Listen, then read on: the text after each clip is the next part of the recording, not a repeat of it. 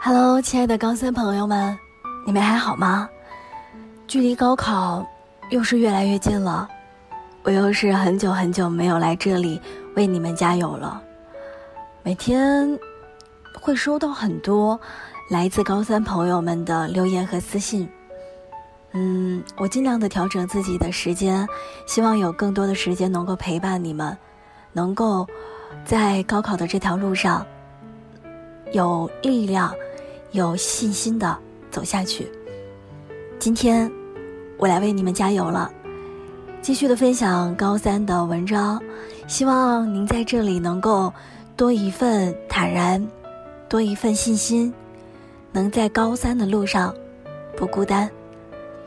今天我们要分享到的这篇文章，名字叫做《我眼中的天道酬勤，是越努力越幸运》。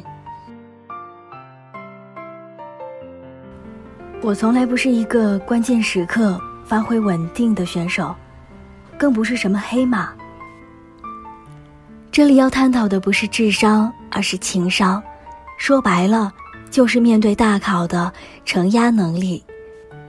初中的校领导本指望我考出市第一的中考成绩，给母校争光。结果呢，我只考出了全市五十多名的成绩。中考后，我又考上了可以批量保送北大小语种的郑州外国语中学。我本着宁做鸡首不做凤尾的原则，选择了一中，并暗暗的下定了决心，要从一中考上名校。游手好闲的一个暑假，没想到刚入校就劈头盖脸的迎来了一场猝不及防的考试。第一场考试，我就考进了年级前三，这也让我深刻的意识到，知识掌握并不能保证我决胜大考。很多时候，我们并不是读不好书，只是没考好试罢了。爬过两次大坑，让我又一次的提前觉悟，心理战往往比考试本身更可怕。意识这一点，对整个高中时期，尤其是高频模考的高三下学期，比头悬梁、锥刺股的玩命学习更加重要。后来学校搬了新校区，实行寄宿制。第一年，一中花坛没有绿化，操场没有修好，看台前始终立着三根不明所以的水泥柱子。仿佛佛龛前的三根香，就是在这样的环境下，我开始一步一步接近高考。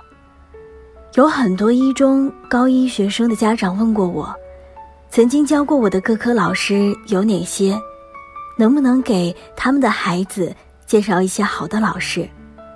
我非常能够体会家长的心情，这反映了两个问题：第一，高一的学生和家长。都明白提前规划高中的学习重要性。第二，高考是一锤定音。高一的起步，想使劲的又无从下手。很幸运，我那个时候遇到了一批特别优秀的一中老师，比如我的语文老师党老师，物理老师马老师。我想说的是，虽然老师的经验。有高低之分，但关键还在于这个老师的教法是不是适合学生，学生能否主动的去学习。毕竟全国特级教师的班里依然还会有考不上大学的孩子。我还记得我的高一班主任侯老师，是个刚从学校毕业的本科生，人很年轻，完全没有教学经验。但由于对学生耐心，教学也很有自己的特色，全班同学呢都很听话，上他的课也更是认真。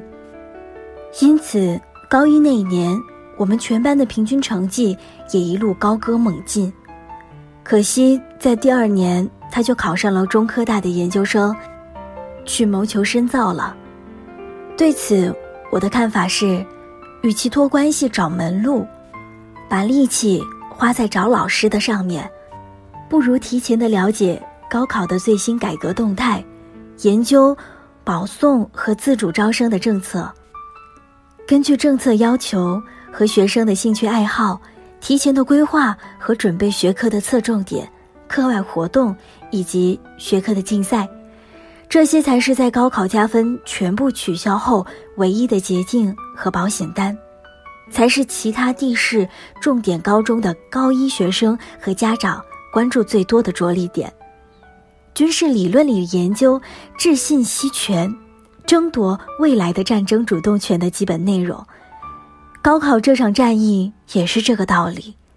所谓不怕做不到，就怕想不到。这些规划到临近高考再去做的话，会为时已晚了。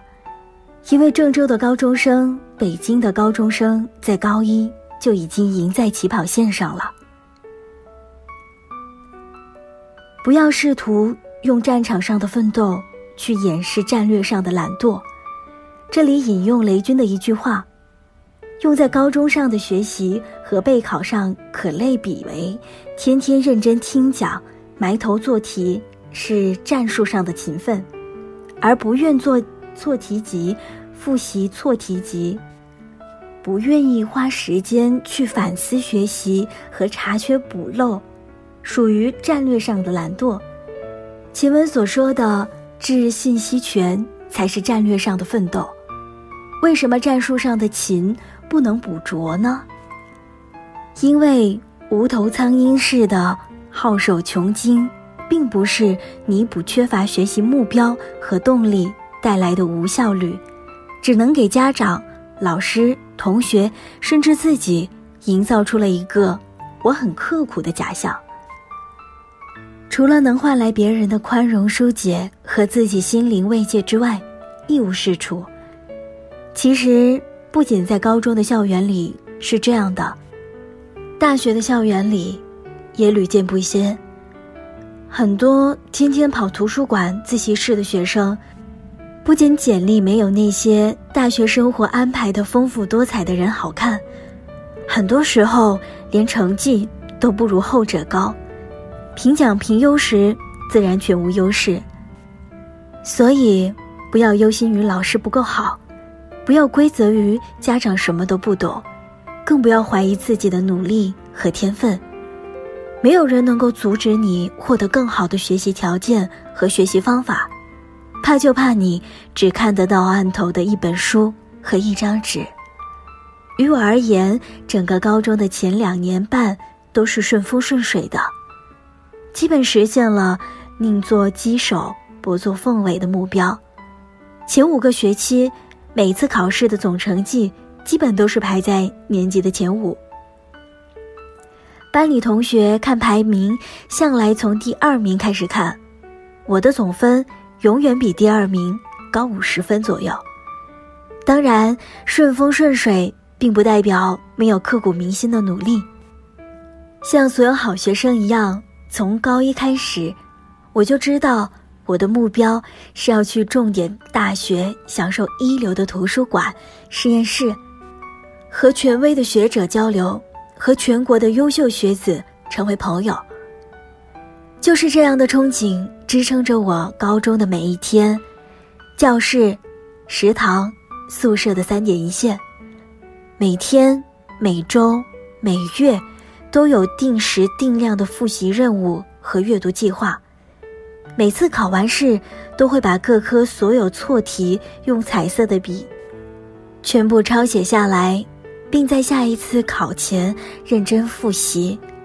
从高一到高三的各科错题集，最后有厚厚的一沓。一旦发现不懂的问题，马上找老师或者是同学请教。失败是人生的常态，成功是人生的偶然。真正的高考凶猛是从高三最后一个学期开始的。对于师弟师妹而言，最终极的问题恐怕就是快高考了，我该怎么提分？写到这里，我翻出了我在高三最后一个学期的日记本。第一篇是从一月二日开始记的。最后一篇，日期写的是五月三十一日。我曾把这本记录了我成绩起伏和内心挣扎的日记，连同厚厚的错题集，都借给了去复读的好朋友。据说这本日记，在他那比高三更暗无天日的一年，给了他很多的力量。副标题的这一句话：“失败是人生的常态，成功是人生的偶然。”端端正正的写在日记本的第一页。失败是人生的常态，成功是人生的偶然。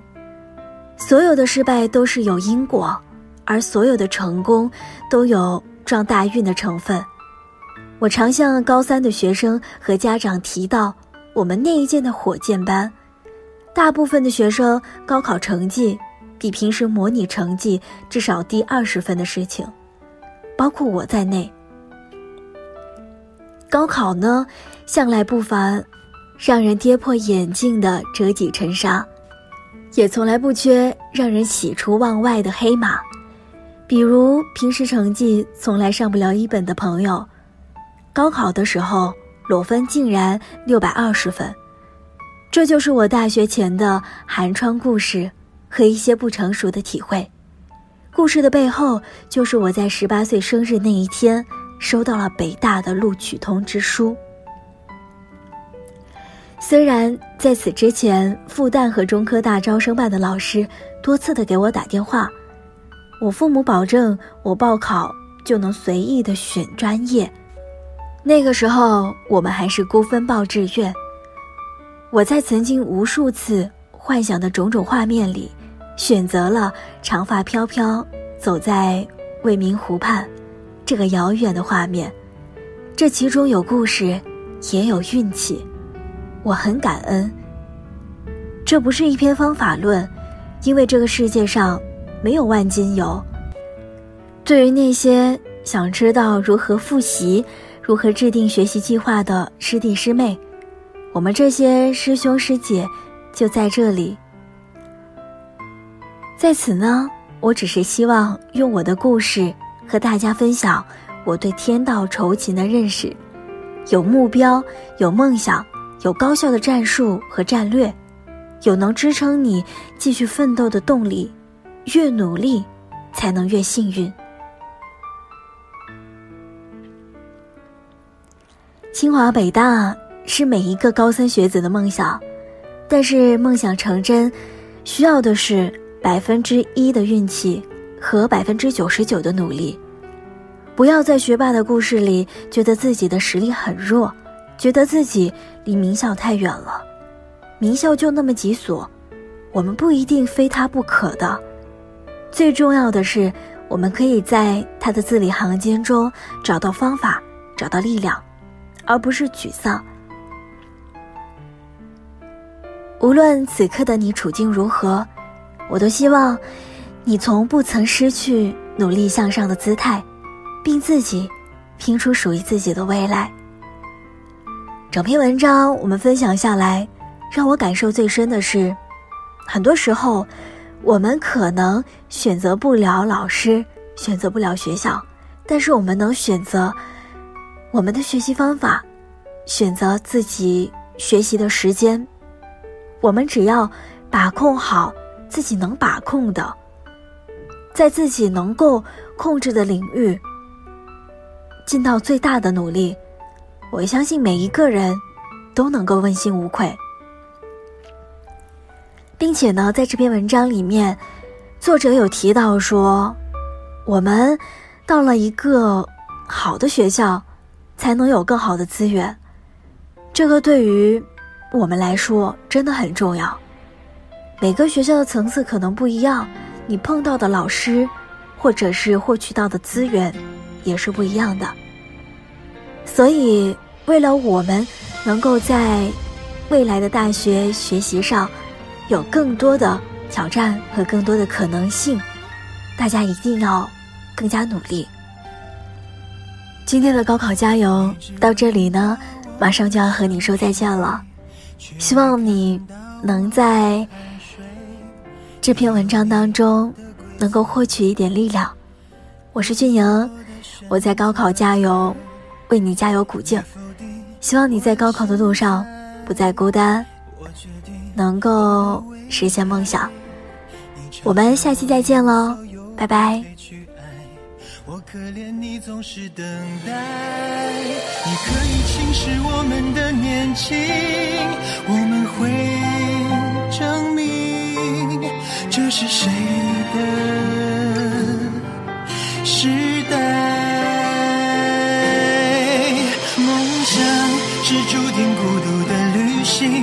上少不了质疑和嘲笑，但那又怎样？哪怕遍体鳞伤。也要活得漂亮。梦想是注定孤独的旅行，路上少不了质疑和嘲笑，但那又怎样？哪怕遍体鳞伤，也要活得漂亮。我为自己代言。